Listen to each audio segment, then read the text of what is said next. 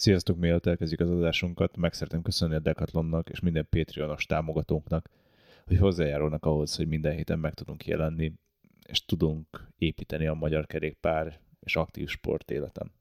Köszönjük szépen! Ha neked is tetszik a kontra és minden, amiért kiállunk, akkor lehetőségeithez mérten támogass minket is Patreonon.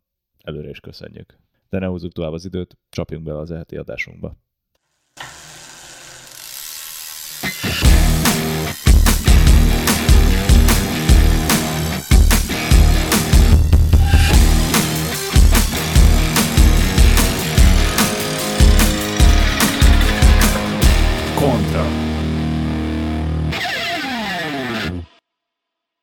Szervusztok, kedves hallgatóink! Ez a Kontra, én pedig Grósz Béla vagyok. Mai adásunkban pedig a social media társadalmi és gazdasági hatásairól fogunk beszélgetni, ami nem éppen egy kerékpáros téma, de minden kerékpárost is érint. Igazából mindenkit érint. De talán azt is már elég sokszor elmondtam, hogy a kontra nem csak a kerékpározásról szól, és nekem személy szerint nagyon fontos, hogy kellő mélységében legyen beszélve a social media társadalmi és gazdasági hatásairól és talán a helyzetnek a nem akarok túlozni drámaiságának megfelelően beszéljünk. Már nagyon távoli emléknek tűnik, hogy 5-6 évvel ezelőtt a haverokkal kuncogtunk azzal, hogy a kerékpárosok különböző Instagram videóin felbuzdulva a magyar bringások zsonglőrködtek a gumilabdán. Visszatekintve ez így egy egész bagatel volt, amikor el voltunk akkor szörnyűködve ahhoz képest, ahol most tartunk ugye a social media terén. És ebben a folyamatban, és abban, hogy hol tartunk, segít megérteni mai két vendégünk, Dömön Zsuzsi a 24.hu-tól, és Tóth Dániel, pszichológus. Sziasztok! Sziasztok, köszi, hogy itt lehetek. Dömön Zsuzsi vagyok, a 24.hu újságírója vagyok 5 éve, és én kimondottan technológiai témájú cikkeket írok, szóval techrovatos vagyok. Jó idejet csinálom ezt már 8 éve próbálom kibogozni hivatásszerűen, hogy ez a közösségi média és az internet, meg úgy általában a technológia így hogyan alakítja át az életünket, és, és szerintem is tök jó, hogy erről itt beszélgetünk, mert hogy, mert hogy az embereknek ez egy olyan dolog, ami benne van a mindennapjaikban, mégis vannak olyan folyamatok a háttérben, amiről tényleg sokkal kevesebb szó esik, úgyhogy örülök, hogy tudunk erről beszélgetni most majd. Dani, megtennéd, hogy te is bemutatkozol, kérlek? E, igen, engem Tóth Dánielnek hívnak. Én voltak éppen olyan digipszichológus lennék, ami annyit jelent, hogy előbb voltam mondjuk szenvedélyes gamer, mint hogy pszichológussá váltam volna, és akkor ugye a pszichológiai tanulmányaimmal párhuzamosan kezdtem el kutatni ezt az egész digi témát, videójátékok, aztán social media, aztán okoskodjuk, és napról napra tulajdonképpen gyarapodik a témakör. És az a vicces, hogy minél jobban belástam magam, annál inkább azt láttam, hogy mennyire fogalma sincs az átlagembernek, hogy ez az egész dolog hogy működik, meg mifán terem. Csak mindenki használja, mindenütt ott van, de közben mindenféle hatással van ránk, amiről nem is tudunk. Csapjunk bele rögtön a közepébe ti hogy látjátok, milyen hatással volt a társadalomra a social media? A hatások szempontjából látok bőven hideget, meleget, pozitívat, negatívat. Tehát nem tudom egyértelműen azt mondani, hogy akkor ez most egy jó dolog, vagy egy rossz dolog. Általában mindig inkább berzenkedem attól, amikor valaki így próbál hozzá közelíteni. Tehát, hogy sokat látom, hogy a szakmában, ha valaki hozzászól, akkor az többnyire egy technológia ellenes felhanggal történik, ami nagyon nem szerencsés, mert a mindennapjaink része. Használjuk ugye a fiataloknak nagyon-nagyon fontos, mert nagyon sok, nagyon sok érzelmi dolgot tudunk megélni a, a virtuális világon keresztül, a kedvenc sorozatok, a kedvenc social media a kedvenc videójáték karakter, stb. Tehát, hogy erről hosszasan beszélgethetnénk. Tehát az, hogy elítéljék az egészet, az nem működik, az egy, az egy buta hozzáállás. De nagyon fontos látni azt, hogy mondjuk meddig jó, és honnantól problémás. Vagy hogy mi múlik az, hogy jótékony vagy káros hatások jönnek ki az egészből de ha egy papírlapra kellene most összeírnod a pozitív és negatív oldalait a social médiának, amit gyakorol a társadalomra, akkor nálad hogy jön ki a szaldó most?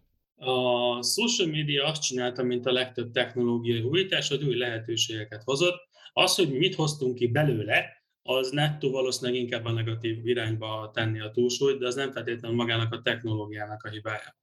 Tehát, hogy úgy viselkedünk vele, tulajdonképpen mondjuk egy példát, mint annak idején, amikor az indiánoknak bemutatták az alkoholt. Nem volt rá kultúrájuk semmilyen szempontból, és egyből belerontak a problémás felhasználásba, a függőségbe és ez történik sokszor tömegesen a felnőttekkel is, egy vadonadó technológia, nem tudjuk mit csinálni vele, semmilyen viselkedés és társadalmi kultúránk nincsen rá kialakítva, és a felnőtteknek is gondot okoz, és akkor pláne még inkább a fiataloknak, akik ugye, mert nekünk van emlékünk róla, hogy milyen volt labdázni, meg fáramászni, meg, meg a gondolkodásunk, a viselkedésünk, az egész tényünk még egy mondjuk Facebook, meg social media előtti világban alakult ki. Tehát tudunk létezni nélküle. De sokkal neccesebb a helyzet azoknak a gyerekeknek, akiknek ezzel együtt alakul a gondolkodás, a viselkedés, a kommunikáció, identitása, minden.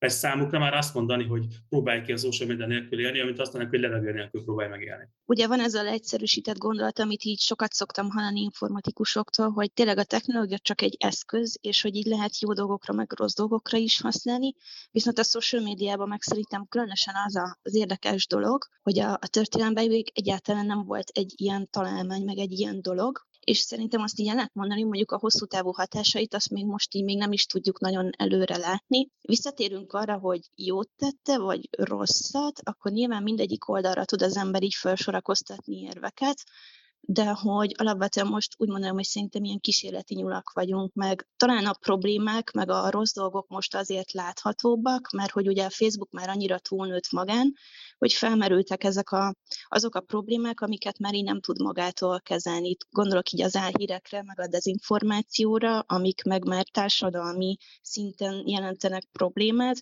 hogy talán ezért tűnik úgy, hogy sokkal több negatív hatás, mert hogy egy annyira túlnyúló dolog, meg annyira összetett probléma az, amit így meg kéne oldani ezzel kapcsolatban, és szerintem ezért lehet azt mondani, hogy úgymond az emberiségnek inkább rosszat tesz, mint hogy jót.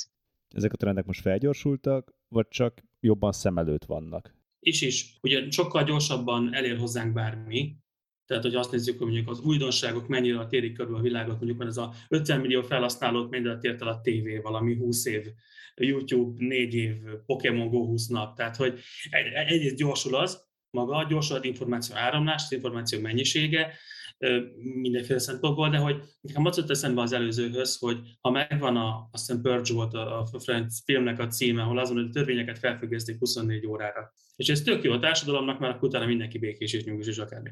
Egy kicsit valami ilyesmi hatást gyakorol számunkra a social media meg az internet, mert ott van egy tényleg egy ilyen törvényektől, mindentől mentes között, azt csinálsz, amit akarsz, annak mutatod magad, aminek akarod, azt szólsz be, aki, tehát bármit csinálsz idézőjelben látszólag következmények nélkül, és hogy jó ez vagy rossz, hát kihozza az emberből azt, ami benne van.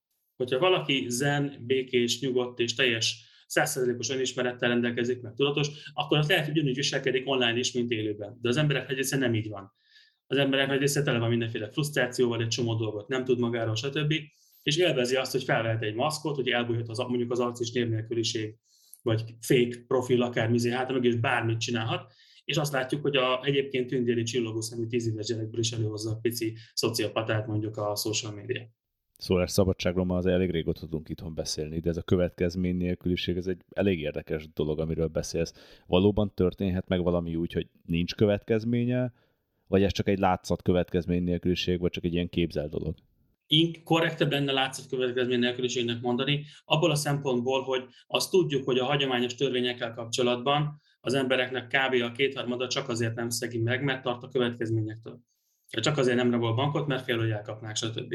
De az interneten meg ennek a fordítottja hogy azt látod, hogy az esetek nagy részében nincsen következménye annak bármit is csinálsz. Az, az a ritkább, amikor van valami mondjuk jogi következménye, vagy bármilyen következménye. Épp ezért ez egy nagyon felszabadító élmény tud lenni az embereknek, csak ugye az a kérdés, hogy jót teszel vagy rosszat. Jót teszel vagy rosszat az, hogy az ember kap egy ilyen maszkot, ami mögé elbújhat, és bármit csinál. Attól függ, hogy mi van az emberben.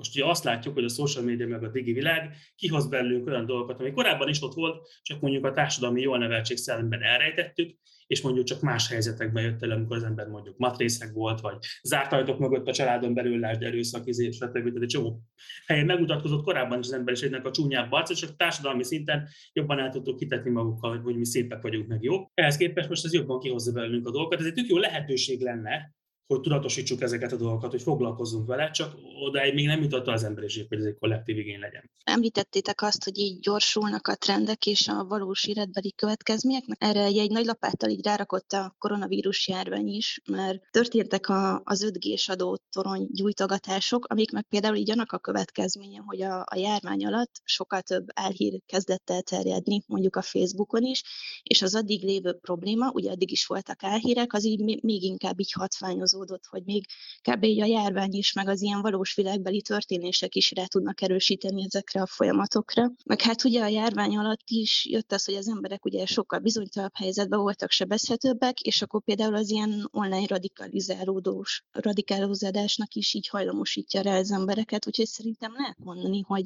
hogy ezeknek is súlyos valósbeli következményeik vannak olyan értelemben, hogy, hogy az emberek akár mondjuk így tetlegesség is tudnak fajulni. Ez a radikalizálódás egy érdekes téma, mert egy 2016-os tanulmányban olvastam azt, hogy a 64%-a azoknak, akik radikális Facebook csoportokhoz csatlakoztak, azoknak maga a Facebook algoritmus ajánlotta ezeket a csoportokat. De hogy rátegyek a kérdésemre is, ti nem látjátok azt, hogy a Covid-nak a legnagyobb hatása inkább az, hogy megingatta a bizalmat és a támasztékot az intézmény szakértői rendszerekbe, és most mindenkinek hirtelen ugyanakkor a szava lett, és joga, hogy ezt a szavát is hallhassa? Igen, de hát ez valahol egy olyan dolog, amire korábban sokan állítoztak, hogy így legyen. Tehát az internet ad egy nagyfokú egyenlőséget és szabadságot és akármit mindenkinek, ami egy tök jó lehetőség lenne. Tehát, hogy kvázi egyenrangú dialógus folytathatna egymással, és egyenrangú félként beszélgethetne, nem tudom, a tizenéves művész gyerek, meg a 60 pluszos orvos, vagy professzor, vagy akárki, tehát eltűnjenek az ilyen alá fölé rendelt tekintélyel, vízé, stb. mindenféle dolgok. Ez egy tök jó lehetőség, és tényleg kérdés az, hogy mit hozunk ki belőle. A pandémia előtt ugye az volt, hogy éveken keresztül lassan, idézőjelben lassan, annyira lassan történtek ezek a dolgok, amik még gyors, hogy nem vettük észre. Tehát én azt szoktam mondani, hogy olyanok voltunk, mint a béka, ami alatt, ha lassan melegítik a vizet, akkor nem vesz észre, hogy megfő. Viszont a pandémia alatt azt történt, hogy kicsit hirtelen fel lett tekerve a kakaó, és sokkal több embernek tűnt fel, hogy úgy valami nem jó. Tehát akkor előtte is ugye nézték a sorozatokat, játszották a játékokat egész nap, de egy hirtelen, amikor már nem lehetett kimenni, tehát nem az volt, hogy saját választásában, akkor észrevette, hogy ja, hogy van olyan, hogy Zoom Ja, hogy van olyan, hogy izé nem jó. Vagy csomó szörű most futott bele abba, hogy igazából a gyerekek korábban is függőként nézte a sorozatokat, meg a videójátékokat, csak amíg el kellett menni iskolába, le kellett, volt egy keretrendszer, ami adta a napi ritmust, nem tűnt fel. Viszont abban a pillanatban, hogy nem kell bemenni az iskolába, holnap úgy csak nem kell lefeküdni, egy csomó helyen kiborult a bili, szétfolytak a gyerekek, szétestek a dolgok, vagy például most vették észre a szülők azt, hogy a gyerek korábban is költögette az ő pénzüket mondjuk online lootboxokra, meg skinekre, meg ilyen online vásárolható játékjavakra, csak addig nem tűnt fel. Viszont most, amikor egész nap otthon volt a gyerek, meg unatkozott, és akkor észrevett, hogy hoppá, a gyerek 200 ezer forintot ilyen, ilyen digitális javakra, sok szülőnek akkor esett le, hogy ja, hogy hoppá, gond van. Tehát sok én azt látom, hogy ezt, ezt a felismerést hoztam meg, hogy hú, itt valami nem oké. És ez már egy nagy előrelépés ahhoz képest, amikor az a rózsaszín illúzió van, hogy minden oké. Egyébként korábban ezt láttam, tehát 2010 óta járom az országot ezzel a témával, és nagyon sokan azt láttam, hogy a szülők ilyen boldog tudatlanságban vannak ezzel kapcsolatban, hogy örömmel struccolnak, örömmel nem veszik észre azt, hogy gond van, igazából nekik azt kell, hogy otthon van a gyerek, biztonságban van a gyerek, jól van a gyerek, csendben van a gyerek, nincs vele gond, stb. Ez, a, ez az együttállás, de így van, ha jobban be, a körmére néznek a dolgnak, akkor rögtön kiderül, hogy nem tudják, hogy mivel tölti a gyerek az idejét, nem tudják, hogy kivel beszélget, mert az bárki lehet. Egy csomó mindent nem tudnak róla, de ugye nem akarnak ennyire belemenni sokszor. Jó ez a boldog tudatlanság, és akkor ha egy kicsit utána néznek, akkor az egy ijesztő, nagyon sok kérdést felvet, és most szerintem nagyon sok helyen egész egyszerűen ezt hozta a pandémia, hogy hirtelen tükröt tartott, hirtelen feltekerte a kakaót, és most kapkodnak sokan, hogy úristen, mi történt itt hirtelen? Ugye ez nem most történt, ez csak itt most kulminált mondjuk az elmúlt 10-15 évnek a tevékenysége de tényleg a világjárvány alatt ugye a, ez a Facebooknak szintén egy nagy kihívás volt, mert hogy tényleg akkor a legnagyobb megoldandó probléma az így a dezinformáció volt, meg az elhírek, és akkor lehetett látni, hogy próbálnak különféle eszközökkel küzdeni ez ellen, de hogy e, ez is már így annyira túlnőtt, hogy már ők se tudják maguknak kezelni. Nem tudják, vagy nem illik bele egyáltalán a gazdasági modellbe, mert nekem valahol olyan érzésem van, mint hogyha lenne egy kocsmám, amiben én lusta lennék kitakarítani a sörcsapot, azért, mert éppen nagyon sok vendég jön be. Hát az egyik fő probléma szerintem, hogy technikailag nagyon nehéz hatékonyan föllépni, mert ugye hiába vannak nekik mondjuk algoritmusaik, amik próbálják kiszűrni ezeket a tartalmakat, attól függetlenül egyszerűen olyan mennyiségben termelődnek ezek az információk, hogy ők egyszerűen nem tudják kitartani a tempót, és akkor Magyarországon is azt hiszem pont így évelején vezették be, hogy ugye vannak ezek a külső tényellenőrző partnereik, és hogy vannak azok a posztok, amik mondjuk részben tartalmaznak igazságokat, vagy az egész kamu, akkor ott látni lehet így egy ilyen címkét, hogy mondjuk az ő fact azok így azt mondták, hogy ez azért hamis, meg azért hamis, és akkor tudsz olvasni egy ilyen magyarázatot, hogy most, most elindult egy olyan irány is, hogy egyszerre próbálják így csökkenteni a, a kamu híreknek a mennyiségét, de közben meg így ráhelyezték a fókuszt így az edukációra is, és akkor ennek így az a neve azt hiszem, hogy így visszaható tájékoztatás, hogy a hamis információkat próbálod így kiegyensúlyozni a valódi információkkal, és hogy úgy látszik, hogy a Facebook most így ebben az irányba megy, hogy egyszerre próbálja valahogyan így nyírmelni a mennyiséget, meg kevesebb engagementet adni a, a dezinformáló posztoknak, viszont tényleg olyan mennyiségben termelődnek ezek újra, hogy, hogy nem tudom, egy ilyen szélmalomharcnak tűnik nekem így kívülről, meg, meg így az ő nyilatkozataikból is az jön le, hogy, hogy még ők se tudják teljesen, hogy így mit kell csinálni. Ez az egész fake news dolog egy nagyon vicces kérdéskör, mert hogy nagyon, nagyon szeretném egyszer valahol látni tisztán, egyértelműen, százszerzelékig levezetve, hogy pontosan mi az, ami százszerzelékosan biztos, hogy fake news, és hol is van az, ahol nem lehet belekötni, hogy van valami nem igaz, nem valós, akármi van benne. Tehát, hogy a, tegyük fel, hogy van a fake news kategória, de ahhoz képest nézzük a valódi news kategóriát, és azt is azzal szemben nézzük, hogy ez sem igaz, ez sem igaz, ez is hazudik, ez is hazudik. Azzal együtt, hogy mi az, ami fact check, tehát mi az, amit tényleg tekintünk. Emlékszem, amikor izé Neurobio valamelyik órán tanultuk az agynak a különböző dolgait, még az egyetemen, és akkor néztük, tanultuk, és egyszer megkérdezte valaki a tanárt, hogy akkor tanár úr, hol van az a 90% az agynak, amit nem használunk? Mert hogy az volt a köztudatban, hogy az ember az agyának csak a 10%-át használja. Ja, hát az egy baromság, csak elterjedt a köztudatban. Tehát egy csomó olyan dolog van, amit úgy emlegetünk, úgy hivatkozunk rá, mint egy kék az ég, tényként kezeljük, de közben lehet, hogy tudományos szempontból azt mondanánk rá, hogy kacsak. És hogy nagyon kíváncsi eddig, hogy van-e valahol a Facebooknál bárha valami algoritmus, hogy végignézve ne lehetne benne számos mondat azt mondani, hogy hát ez is vitatható. Tehát nagyon nehéz külön választani, így, így próbálnám megfogalmazni, hogy ténylegesen mi a valós, mi az igaz, nagyon szubjektív, nagyon relatív, és nem is biztos, hogy lehet ezt ilyen, ezt ilyen egyértelműen külön választani a valós tényeket a valótlantól, és lehet, hogy inkább abba az irányba lenne érdemes menni, hogy maga az egyén legyen minél tudatosabb, inkább járjon utána, hallgasson meg, nézzen, olvasson el két-három különböző megközelítés, nézőpontot, stb. Mert, mert azt, azt várni, hogy valahol egyértelműen én a tiszta igazat kapjam, azt szerintem egy ilyen naív gyermeki vágy. Ahogy gyerekként várjuk, hogy a szülő az csak igazat mond, és csak igaz, és csak, csak jó, és csak akármi. Ez szerintem egy, egy olyan dolog, amit ki kéne nőni társadalmi szempontból. De nyilván is egyfokú társadalmi és mentális érettséget feltételez, hogy elfogadjuk, hogy azért, mert 400 évvel ezelőtt azt mondtuk, hogy a Föld lapos, az nem azt jelentette, hogy az akkori tudósok hazudtak, hanem az, hogy a tudomány egy folyamatosan fejlődő organizmus, és felül tudja bírálni a nézeteit, sőt, föl is kell, hogy bírálja a nézeteit. Hát igen, itt bele kéne mennek, hogy mit is értünk pontosan igazság meg hazugságot. Azt biztos, hogy felerősítette az internet azt, hogy jobban fragmentálódott ilyen értelemben a társadalom. Tehát, hogy korábban sokkal egységesebbek voltak azok, hogy mit tekintettünk ilyen ténynek legyen akár az, hogy lapos a föld, vagy az, hogy kerek a föld, vagy akármi, tehát a világképek. Ehhez képest most ma a mindenféle politikai nézetek, szubkultúrák, akármi, sokkal erősebbek már csak azért is, mert mondjuk a Facebook is megadja azt nekünk, hogy egy ilyen saját kis buborékvilágban létezhetünk. Tehát, hogy azoknak az ismerősek, azoknak a posztjait látom, amit látni akarok, stb. Feldobja nekem azokat a csoportokat, ami az én érdeklődési körömhez való. Tehát, hogy emiatt most már nagyon kevés olyan dolog van, amiben a amit a különböző ilyen csoportba tartozó emberek a saját mondjuk világnézetük szerint ne tudnának teljesen másképp értelmezni. Tehát bármilyen társadalmi jelenség, bármilyen probléma, visszanézzünk az elmúlt 50 év történelmére, tudni, hogy abszolút különbözőféle narratívákat lehetne meghallgatni, ami így a saját szempontból az lenne az igaz.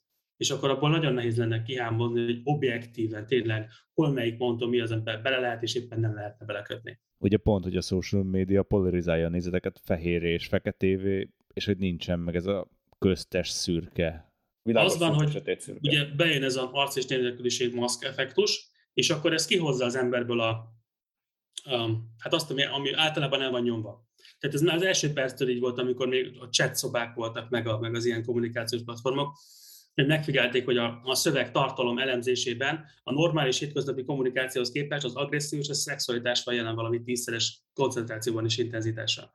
Tehát azok jöttek elő, ami egyébként el van folytva. Most az agresszió és szexualitás két olyan dolog, ami általában a társadalmi jól neveltségben nem nagyon van helye, el van folytva, az interneten ugye robban. És van bármilyen téma, valóban valaki kitesz egy cikket, akármi, és a kommentelők már a cikk elolvasása nélkül, mondjuk a cím vagy a fénykép alapján elkezdenek véleményt formálni. A többi kommentelő meg már reagál az előző kommentelőre, annélkül, hogy végig gondolt. Nagyon gyorsan eszkalálódik a konfliktus hogy a normál között egy konfliktus megvan az eszkalációs modellje, hogy hogyan jutunk el onnan, hogy van nem értünk egyet, azon keresztül utáljuk egymást, odáig, hogy pusztuljon a másik, amit a háború és a többi.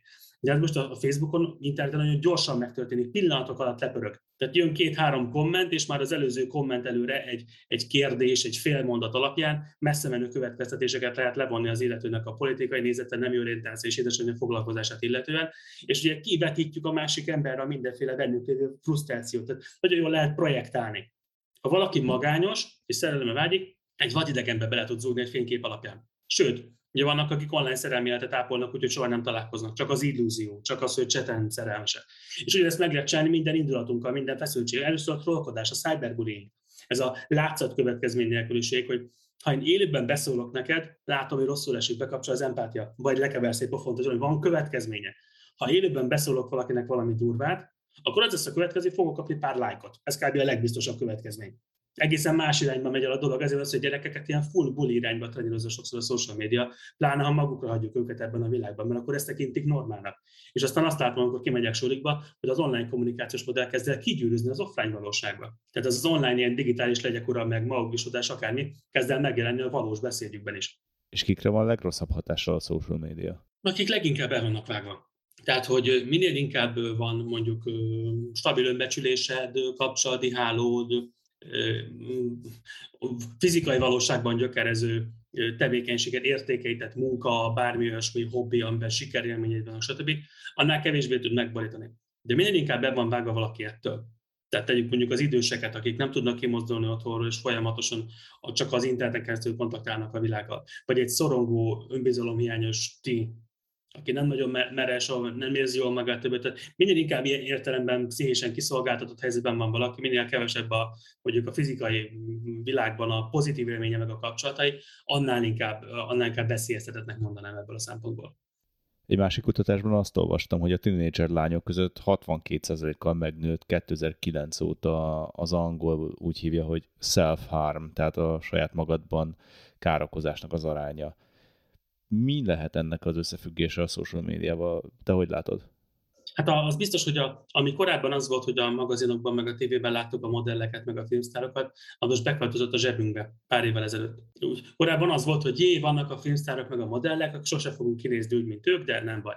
De most ugye az van, és bárhol felmész a social médiára, bárhol, bármikor a buszon, akármikor, amikor van egy szabad percet, és pillanatok alatt fogsz találni fél olyan embert, aki magasabb, mint te, szebb, mint te, több pénze van, akármi, mert ugye folyamatosan a Facebookon mindenki csúsztat és egy kicsit próbálja a szebb bizébb akármi arcát mutatni. Tehát már nem csak az van, hogy a szomszéd fülye mindig zöldebb, hanem hogy a szomszéd fűjében már unikornisok is rohangálnak, mert photoshop oda tette, miközben neked van egy akármilyen gyeped, és ugye nem a saját nem a saját ez nem a saját életeddel foglalkozol, nem öntözöl a gyepet akármi, hanem akkor te még jobban rákontrolzol, és akkor a tekertőben még sárkányok is lesznek, és ugye egymásnak a hergelése van. Tehát nézik a fiatal lányok a social médián a celebeket, meg akár a kortársakat, akik kiteszik a sexy TikTok challenge videót, meg az egyebeket, és akkor ahhoz képest ugye az jön ki, hogy hát ők nem olyan szépek, nem olyan népszerűek, stb.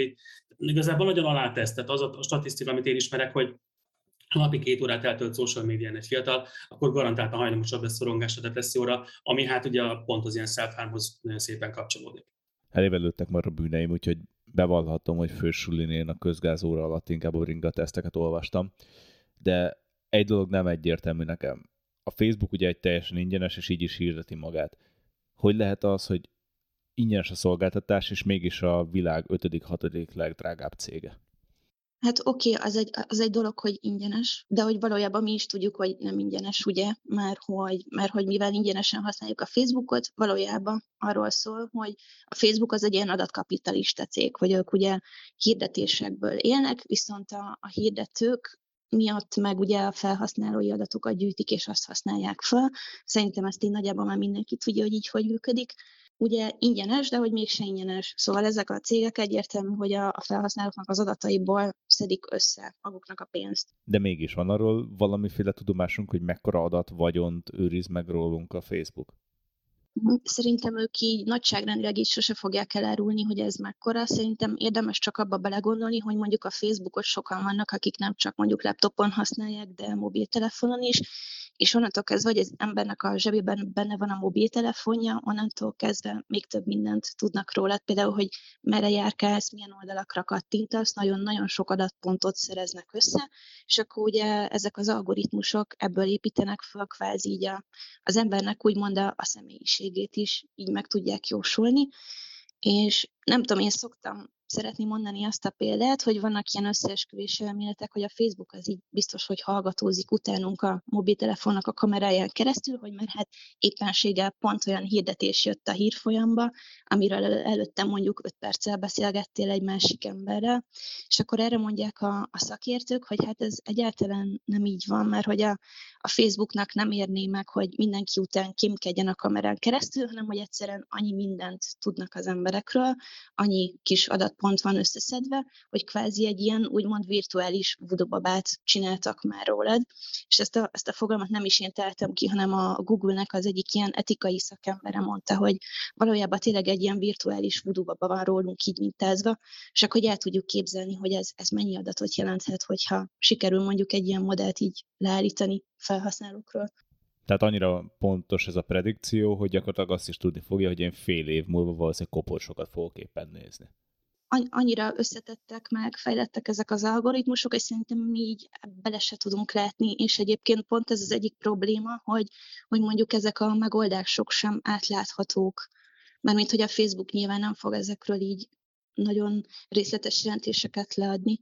Hát meg szerintem egy kicsit az átlagember még abban a bújfkörben van, kis izé, alapnarcizmusunk, hogy azt hiszik, hogy a Facebook minket tanulmányoz, meg hogy, meg hogy az alapján hirdet nekünk, amit, amit én mondok éppen, holott ugye az információ az felhőjellegben működik, már sokkal inkább, tehát hogy sokkal többet tud következtetni abból a algoritmus, hogy én merre jártam az elmúlt egy-két évben, milyen oldalakat néztem meg, milyen barátaim vannak, és nekik milyen az érdeklődési körük, ugye ez a madarat tolláról, ember barátjáról mondtuk régen, abból gyönyörű szépen lehet sok mindent következtetni, és hogy mellette meg ott vannak azok, amiket szerintem kedves vállalkozó elmű pszichológusoktól szedték hozzá az információkat, az emberi viselkedésnek azért vannak ilyen törvényszerűségei. Tehát vannak olyan dolgok, amikkel lehet elég jól kalkulálni, hogyha mit tudom, valakit kirúgnak, akkor mit fog csinálni a következő hónapban, hétben, akármi. Hogyha valaki összejön valakivel, hogyha valaki ez van azon Amazon, hogy mikor érdemes neki, mit tudom én, együtt targetálni, vagy koporsót targetálni, vagy biztosítást, vagy akármi.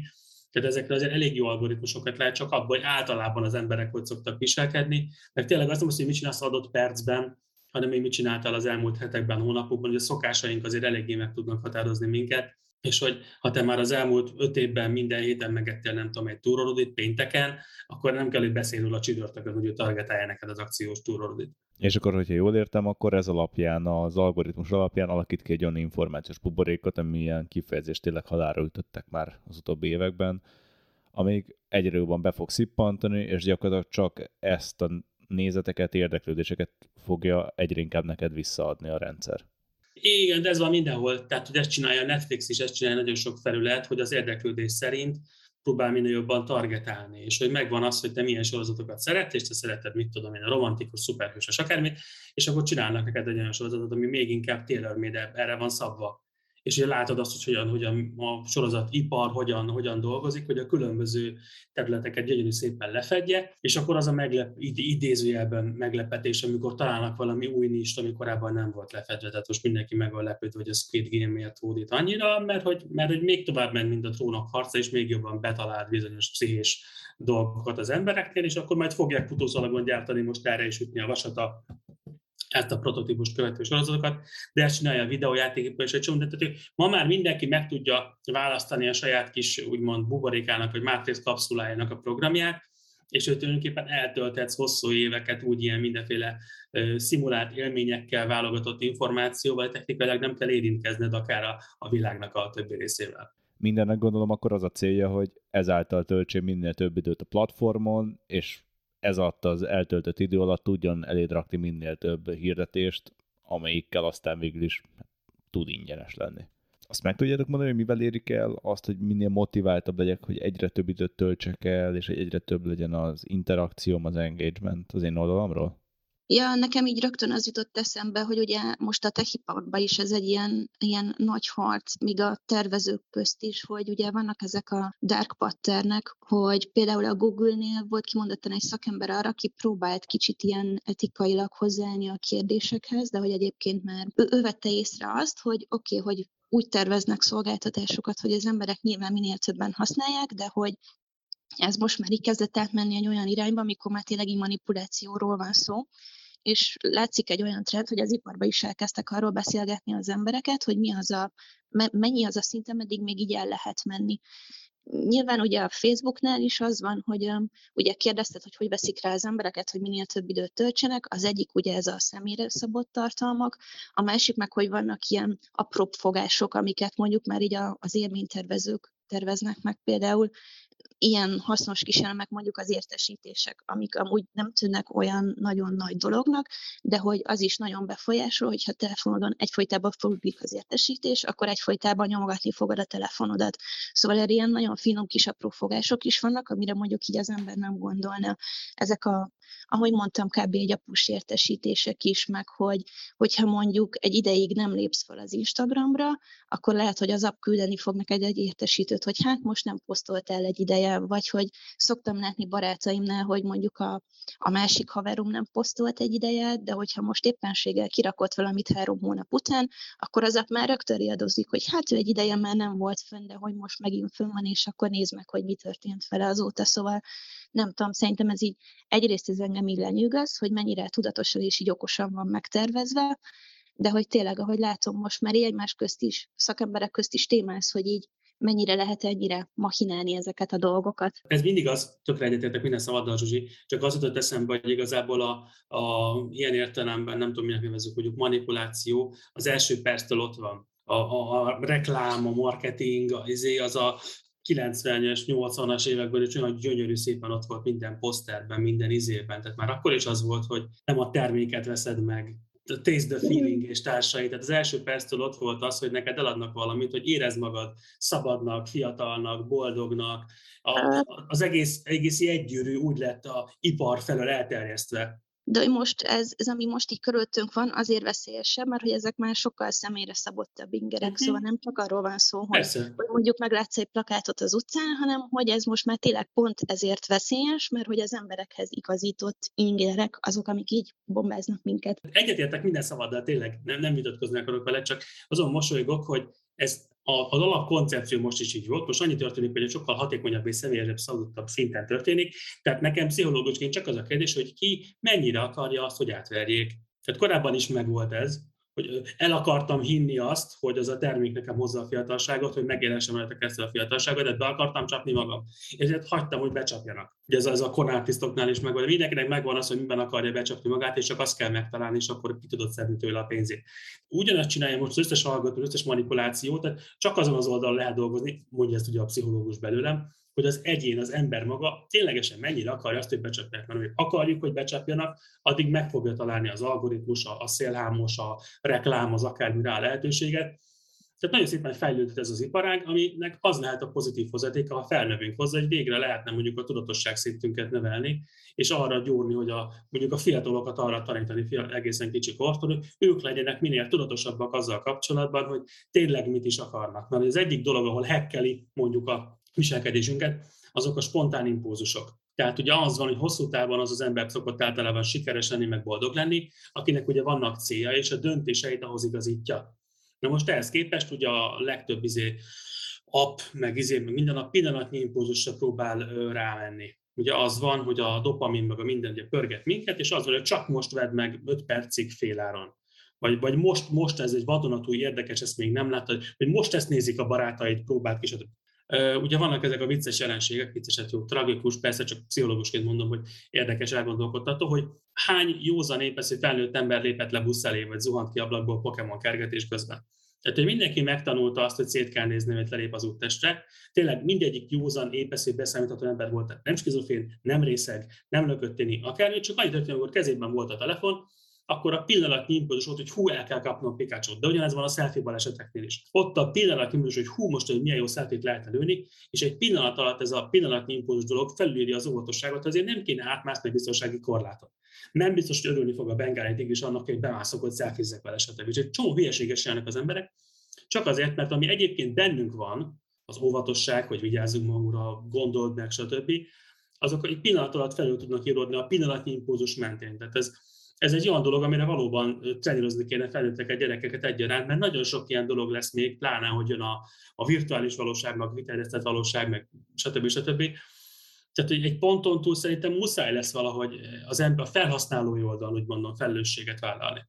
Tehát sokkal több hangsúly esik arra, hogy mit kéne csinálni a Facebooknak, meg az ő felelősség, a fejlesztőknek, stb. Persze nekik is megvan, de hát legalább olyan fontos lenne a felhasználó oldalon is ezt gyakorolni, ezzel foglalkozni. Ezzel én egy abszolút egyetértek, meg amikor sokszor írok ugye ilyen kiberbiztonságos témába, és annak kapcsán szokott előjönni szakértőknél is, hogy nagyon sok problémát meg lehetne azzal oldani, hogyha már az emberek kicsit edukáltabbak lennek azzal kapcsolatban, hogy kell viselkedni az interneten, mert ugye például az adathalász támadásokról esik nagyon sok szó, hogy ezek is ugyanígy céluzzák be az embereket, hogy, hogy személyre szabottan kapsz egy üzenetet, és akkor próbálnak rávenni, hogy kattints, és csak annyit kéne csinálni az embereknek, hogy így nem veszik be ezt van egy érdekes gondolat, amit lehet, hogy így megemlítenék hozzá, hogy oké, okay, hogy így az embereknek így óvatosabban, meg tudatosabban kéne viselkedni az interneten, de hogy vannak egyszerűen olyan alkatok, akikben alapból nincsen meg nem csak az interneten, hanem a hétköznapi életben. Ez az egyik, ami, ami így nehezíti ezt. A másik meg, hogy ugye az internet az végül is egy úgymond új vívmány, ami az evolúcióban nekünk egy ilyen teljesen új lépcső, és még az agyunk sem tud hozzá úgymond alkalmazni, hogy például fizikai veszélyt, azt így érzünk, de virtuális térben meg nem érezzük a veszélyeket, mert hogy ez egy teljesen ilyen absztrakt dolog. Úgyhogy valószínűleg ez az egyik ilyen nagy kihívás, amit így a biztonsági szakértők most is így beszélik, hogy hogy lehetne megoldani, hogy az emberek kicsit tudatosabban viselkedjenek. A social media nagy zajában azért találni biztos pontokat. Egy ilyen például a Decathlon kerékpáros közössége a Facebookon, amelyben a kerékpáros cég szakértői, többek között rendszeres vendégünk Dovák Dávid, a Decathlon kerékpársport igazgatója segít megválaszolni a kérdéseiteket, vagy hát osztják meg éppen gondolataikat a kerékpározás körüli témákban. Úgyhogy ha bizonytalan vagy, vagy csak egy új közösséget keresel, amiben nem csak a hülyeséget osztják meg, akkor keresd a Decathlon kerékpáros közösségére Facebookon. Tehát nyilván egyik tech céget sem akarjuk itt mosdatni, meg főleg a Facebookot ütjük itt most már egy jó ideje, de ugye mind a Google-nak, mind az Apple-nek azért nagyon sok adatpontja van mindenkiről, nem annyit talán, mint a Facebooknak, és ugye az Apple gyakorlatilag egy branding rendezvényt csinált abból, hogy kinevezte magát a privacy-nek az éllovasával, és amikor bevezette, hogy egy applikációban hozzá kell járulnod ahhoz, hogy az az app tudjon követni, akkor is, hogyha az appon kívüli tevékenységet végzel, akkor számomra bevallom teljesen megdöbbentő volt az a szám, hogy 75-80% az embereknek nem járult ehhez hozzá, már pedig így a standard user reflexzeren nyomja be, hogy nyugodtan kövessenek a sütikkel ilyen mondtad itt az apple is, és a Google-t is. A, szerintem az Apple sem azért annyira fethetetlen és makulátlan cég, de hogy az a fő különbség, hogy ők mondjuk nem erre alapozzák a teljes üzleti működésüket, amire a Facebook. Hogy a Facebook egyértelműen a,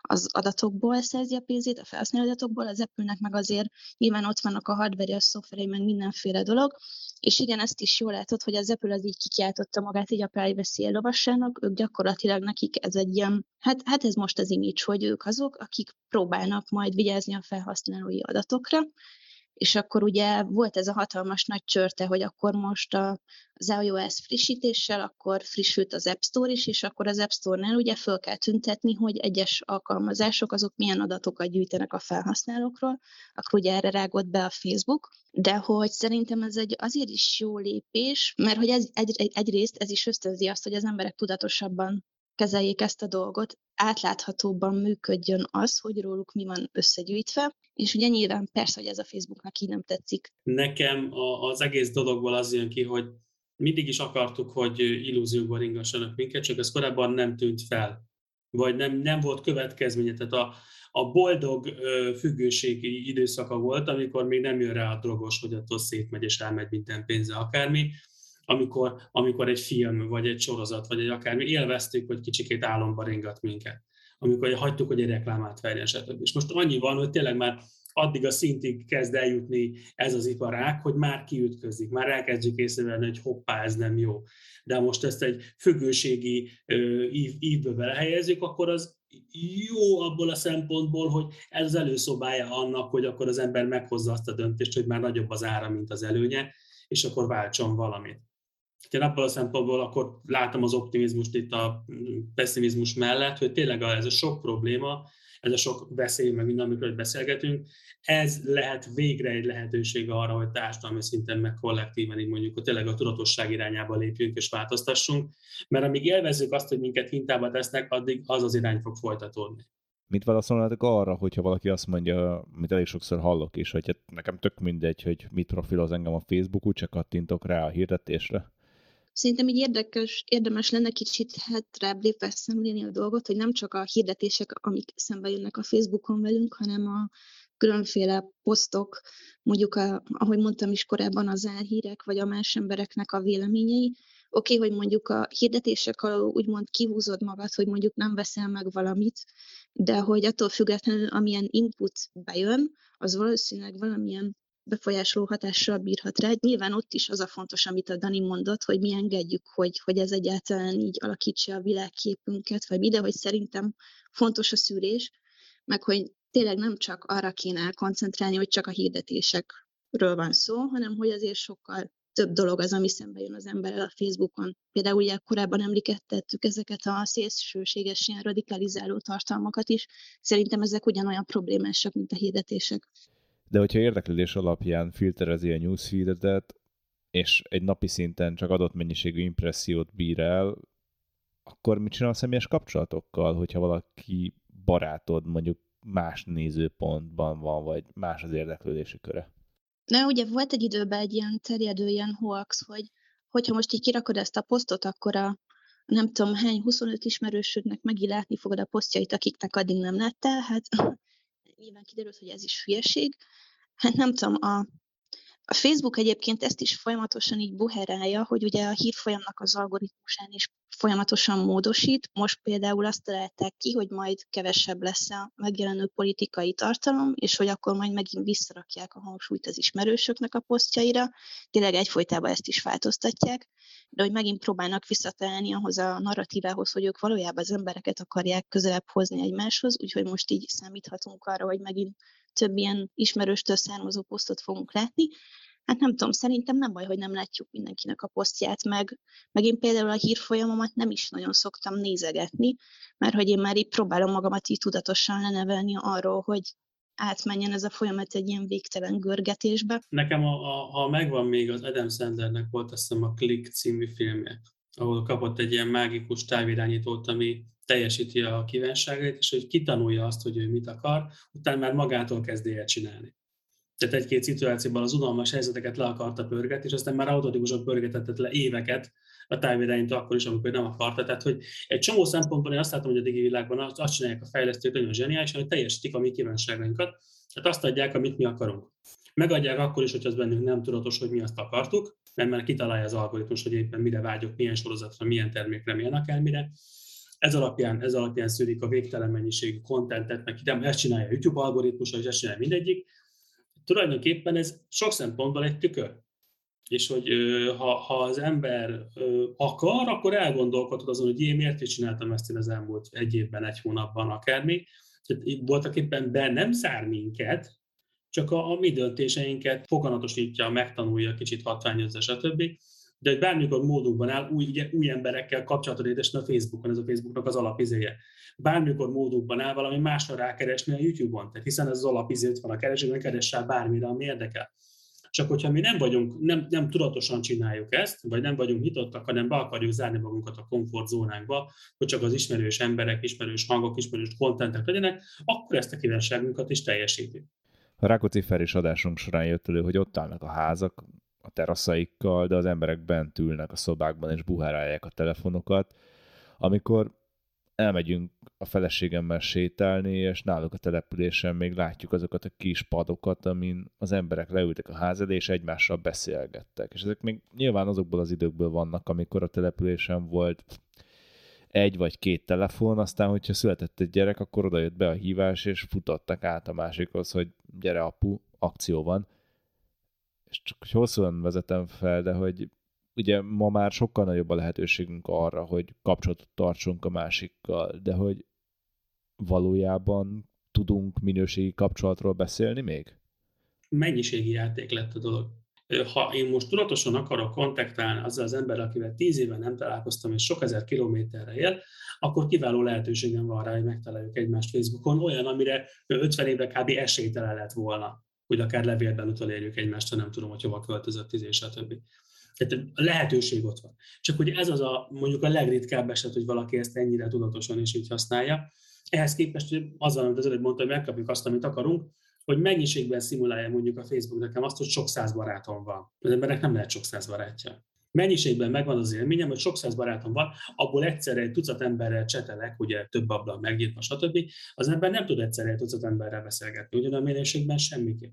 És végképp ízi, hogy miközben sok száz barátom van, és a tucat emberrel beszélgetek, közben végig egyedül voltam mondjuk. Tehát, hogy megadja nekünk azt az élményt. Ez volt valahol az Zuckerbergnek is az egyik ilyen alapgondolat, hogy legyen olyan, mint, a, mint az egyetemi koliban a hangulat, hogy bárki bárkivel tud interaktálni, és izé is legyen egy ilyen aktív szó, szimulálja ezt az élményt számunkra, de hogy kevés ember az, aki ezt tényleg arra használja, hogy kontaktáljon új értékes emberekkel. Vannak, akik arra használják, hogy a meglévő ismerőséggel egy kapcsolatot tartsanak, de azok is ugye inkább ilyen szimuláltak lesznek, hiszen a, az online kommunikáció gyors, felszínes. A rövidítések, emotikonok, stb. Volt erre kutatás, hogy, a, hogy elkezdtek a saját, a fejünkben lefutatott gondolatmenetek 120 karakter alá redukálódni már az SMS-ek után. Tehát annyira rutinosan mindig ilyen röviden fogalmazunk, hogy már gondolatban sem fogalmazunk hosszasan. A szókincsünk ugye évről évre csökken, az nagyon szépen mérhető. A kommunikációs készségünk, ugye ez, ez a a fiataloknak az egyik legnagyobb challenge most az, hogy nehezükre esik sokszor élőben kommunikálni. Pláne abban a pillanatban, ahol bármi érzelem belép a képbe. Tehát amikor azt kéne mondani, hogy kérem, vagy köszönöm, vagy bocsánat, vagy tetszel, vagy bármi, amit fontos lenne kimondani, az tök nehéz. Mert az online kommunikáció, a social médiában mentes vagy ezeknek a feszültségeknek az igen nagy részét. Ezért az, hogy sokszor akár, ha egy térben is tartózkodnak, inkább online kommunikálnak a fiatalok. Mert biztonságosabb, kisebb a vele járó kockázat. Ezért van az, hogy a, Számomra az egyik legszélsőségesebb példa az a japán hikikomori jelenség. Tehát, hogy maga az a trend, hogy amikor valaki azt mondja meg, hogy az életben valami nehéz, akkor opció az, hogy választja helyette az online változatot.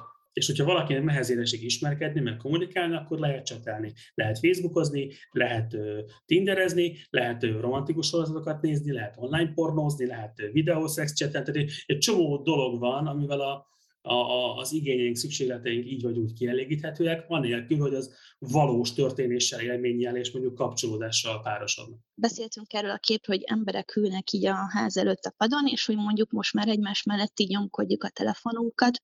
Nekem így erről így eszembe jut, hogy, hogy, hogy, hogy ez valójában már ilyen, ilyen addikciós dolog is, hogy, hogy oké, okay, hogy emberek egymás mellett ülnek, de hogy szerintem legtöbbször így azért veszik elő a telefon, mert hogy elkezdenek úgy unatkozni, ami nem feltétlenül a másik embernek a hibája, mert, mert valószínűleg az is probléma, hogy egyszerűen annyi ingerhez szokik hozzá az agy, az embereknél, akik nagyon sokat interneteznek, meg egyfolytában a telefonjukon lógnak, hogy már így nem tudnak eltölteni egyszerűen így húzamosabb időt úgy, hogy egyszerűen ne legyen inger arra, hogy így elővegye a mobilt. Én azt mondtam volna, hogy ezek a dolgok nem feltétlen ártanak az emberi kapcsolatoknak, mert aki akinek vannak igényei mélyebb kapcsolódásokra, az, az valószínűleg fog arra utat találni, hogy mondjuk minőség időt töltsön a másikkal, csak hogy ezt is például megnehezíti ez, hogy, vagy a, az agy egyszerűen így hozzászokik ez a rengeteg ingerhez, és kb. már ilyen, már ilyen ösztönösen nyúl mindenki a telefonjáért. Én szerintem inkább ez a probléma, hogy tényleg azok a módszerek, amikről beszélgettünk korábban, egyszerűen úgy befolyásolják az agyunkat, hogy meg nem tudunk elszakadni tőle.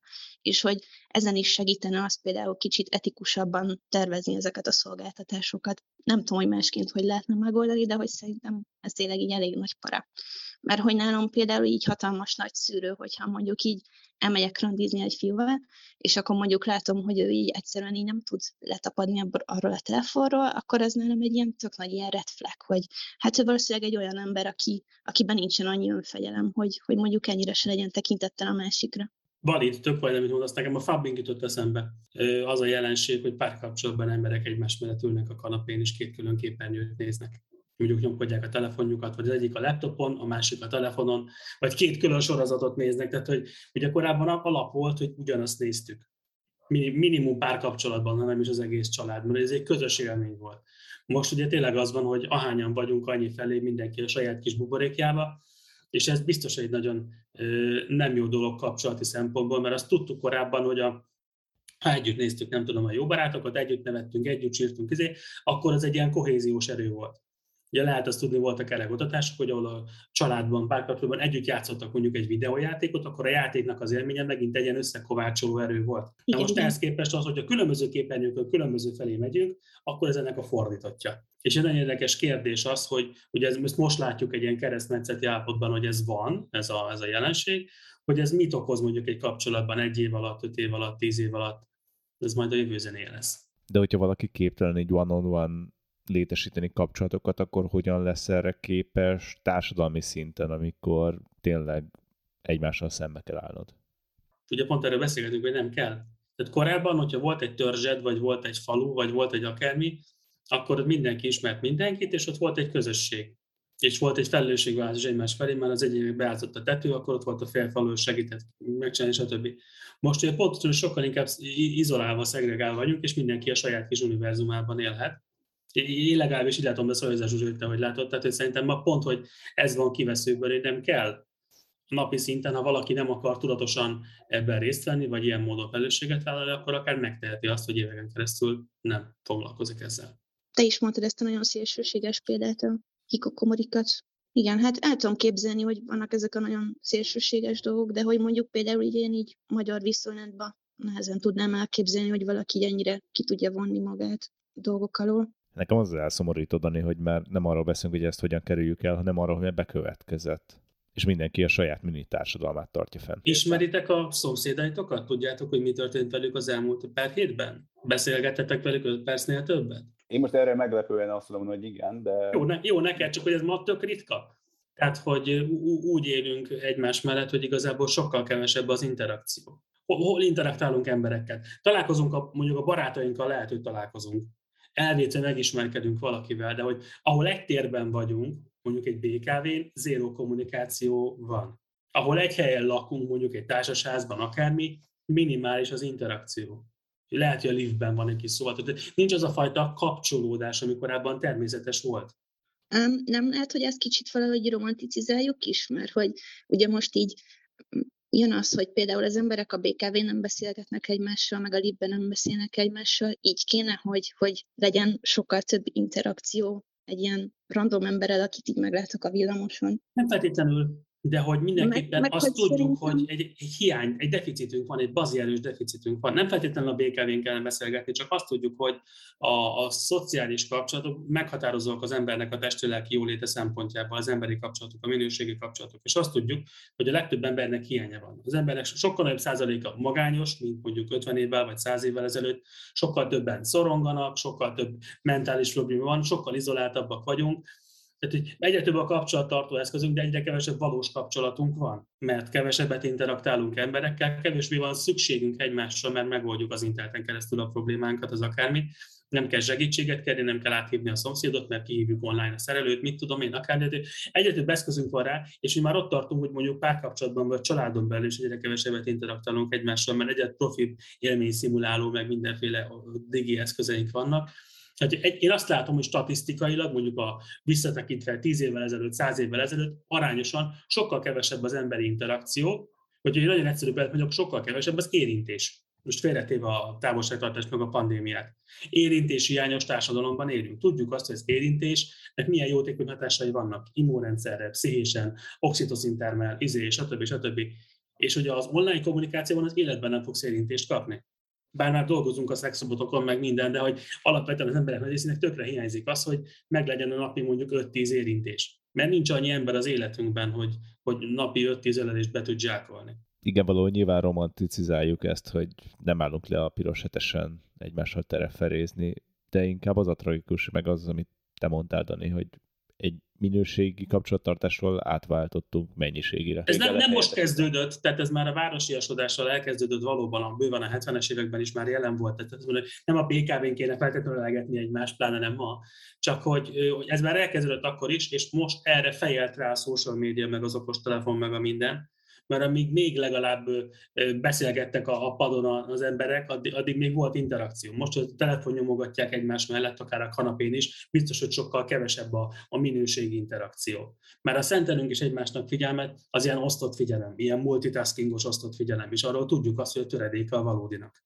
Hogy jutottunk el addig a pontig, hogy egy rendszer, ami ilyen óriási, gyakorlatilag egy regulálatlan monopólium, és nincsen semmilyen felügyeleti szerv, ami bármilyen szinten tudná szabályozni. Hát én úgy látom, hogy igen, ahogy mondod, eljutottunk eddig a nagyon aggasztó szintig, hogy most már egyre égetőbb az a kérdés, hogy most már tényleg szabályozni kell a Facebookot. Ugye így abból kell kiindulnunk, hogy a Facebook hogy ugye sokszor emlegetik, hogy egy magáncég, és hogy így ő diktálja a saját szabályt, neked ebbe bele kell egyezned, de hogy már, már sokkal szélesebb dologról van szó, mert hogy a Facebook már így akkor annyira elfoglalta a társadalmi párbeszédnek a tereit, hogy, hogy egyszerűen már így nem lehet megkerülni. És hát hogy is mondjam, most kicsit ilyen ösztűz van a világban, mert hogy Amerikában is vannak erre próbálkozások, hogy, hogy mondjuk így földarabolják a Facebookot, majd próbálják megregulázni, meg az Unióban is vannak, és idén Ausztráliában is már történtek dolgok. Ez is nagyon összetett terület, mert hogy a regulázásra például több dolog miatt lenne szükség. Az egyik, amit így sokszor említenek, hogy a, a szólásszabadságnak az ügye, a, a másik az, hogy, hogy ugye a szabad versennyel is elég nagy problémák vannak, mert hogy a Facebook mondjuk e, eléggé ilyen monopól helyzetben van, akkor az adófizetés terén is vannak hiányosságok, a felhasználói adatok védelmének a terén is, a, és hát ugye ott is ott van, hogy a hagyományos média szerepét is kicsit így gyengíti a Facebook már, hogy ők lefelezik a hirdetőket, úgyhogy több piacon kezdtek el az emberek így kidolgozni megoldásokat. A Amerikában pont idén mutattak be egy, egy törvényjavaslatot, amit, amit még kb. csak így kidolgoznak, Ugye az EU-ba is elindult már ez, hogy van ez a Digital Services Act, amin szintén még csak dolgoznak, csak hogy ugye az a baj, hogy így hiába dolgozzák ezeket a, a jogszabályokat, meg próbálják így kitelni a környezetet, ezek valószínűleg így később fognak így életbe lépni. Sehol nincs olyan szintű fejlődés és gyorsaság, mint a tech vonalon. És ha szétnézünk bárhol, jogrendszer, oktatási rendszer, egészségügy, mindenhol garantáltan legalább egy 20 éves lemaradás van. Mindenhol, Igen. mindenben.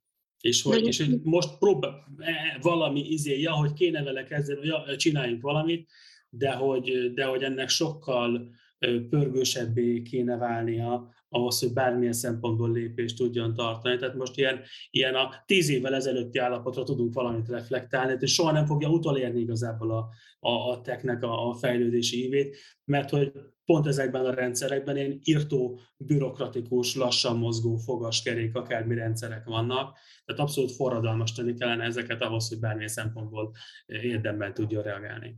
Abszolút, meg hát ugye lehet említeni a GDPR-t is, hogy az is így hiába lett bevezetve, utána kb. így több évnek kellett eltenni, hogy mondjuk ki az első jelentős büntetés így ki legyen szabva. Mert hogy mondjuk hiába volt meg a környezet, a végrehajtás is az már egy külön szakasz, ami, ami szintén lassan szokott így őrülni. De ugye most teljesen egyszerű felhasználóként nézem, akkor a Facebook majd, hogy nem az egyik legnagyobb média platform, ahol el lehet érni tartalmat, mi a helyzet ezzel?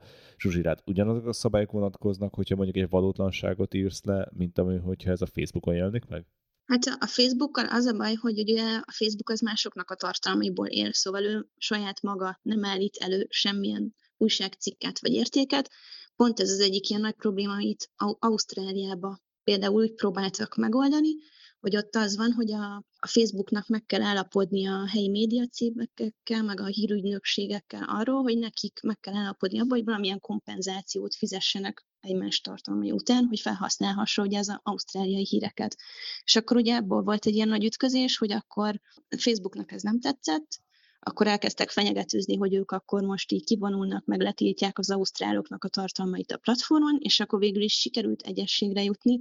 De hogy igen, alapvetően ez egy nagy probléma, hogy a, hagyományos médiatermékeknek a megjelenő és a Facebookon Facebook által felhasznált tartalmai, azokért így végül is így kivállalja a felelősséget. Hát, hát a Facebook az nem vállalja érte. Egy szintig, mert, mert van, ahol, van, ahol azért muszáj beleállniuk a dologba. Tehát van, van, az a, van az a szintű típusú content, amit ha elkezdenél feltölteni, akkor azonnal törölné és bannolna, és akár... Hát én úgy, hogy az, az, az meg már a, felhasználási szerződésnek a területébe esik, hogy, hogyha megsérted a, a szabályaikat, ők akkor fognak törölni. Amíg nem sértesz szabályt, addig nem fogják letörölni. Igen, de itt van az, hogy a szabályok szintjén lehetne, lehetne korrigálni, csak egy nagyon érdekes dolog, hogy meddig lehet mondjuk szigorítani azt, hogy te milyen dolgokat tölthetsz föl, meg milyen dolgokat kommentelhetsz, meg akármi, úgy, hogy közben ne sértse a te mondjuk kommunikációs szabadságodat. Nyilván a felügyeleti szerv szó már alapból egy pejoratív fennhangot hoz magával, de meg fogjuk azt érni, hogy lesz egy nemzetközi ernyőszervezet, amelyik felügyel az összes social media platformot, és köztem mondjuk a Facebookot is. Hát az úgy,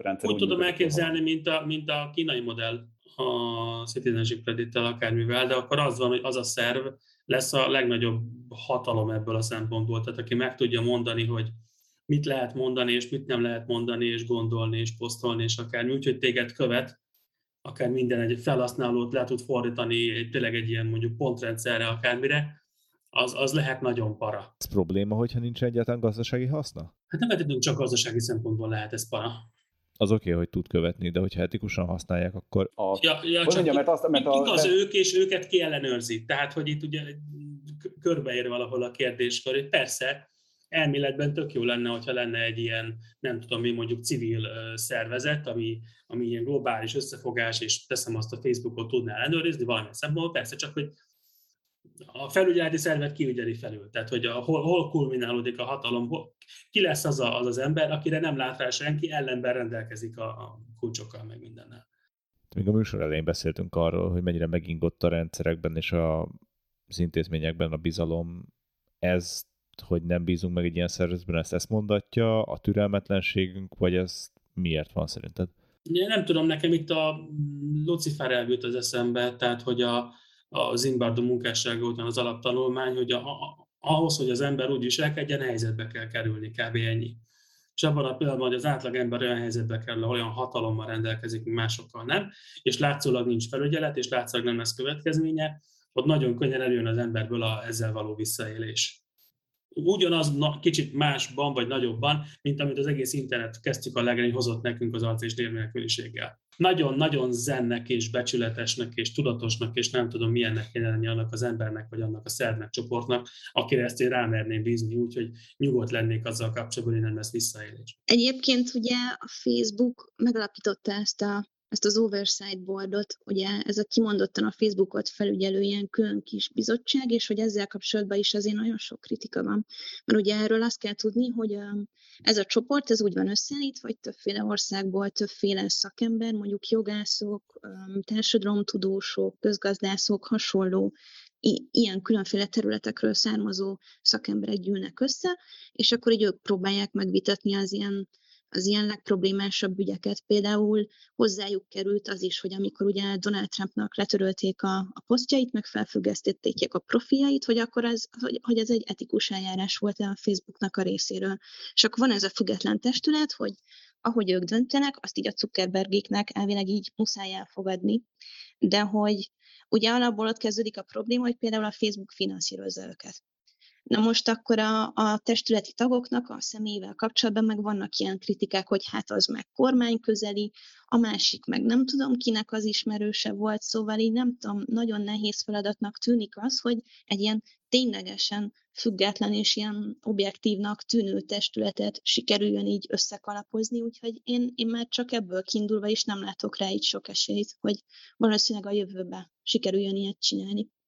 Sikerült ilyen idézőjeles pozitív hanggal lezárni az adást, de mit adnátok valakinek az útra, ha mondjuk egy aggódó szülő lenne, hogyan kezelje a, a social médiát, mire figyeljen oda, milyen trip, tipjeitek, trükkjeitek vannak itt a, hát most nem tudom mások mondani, túlélésre?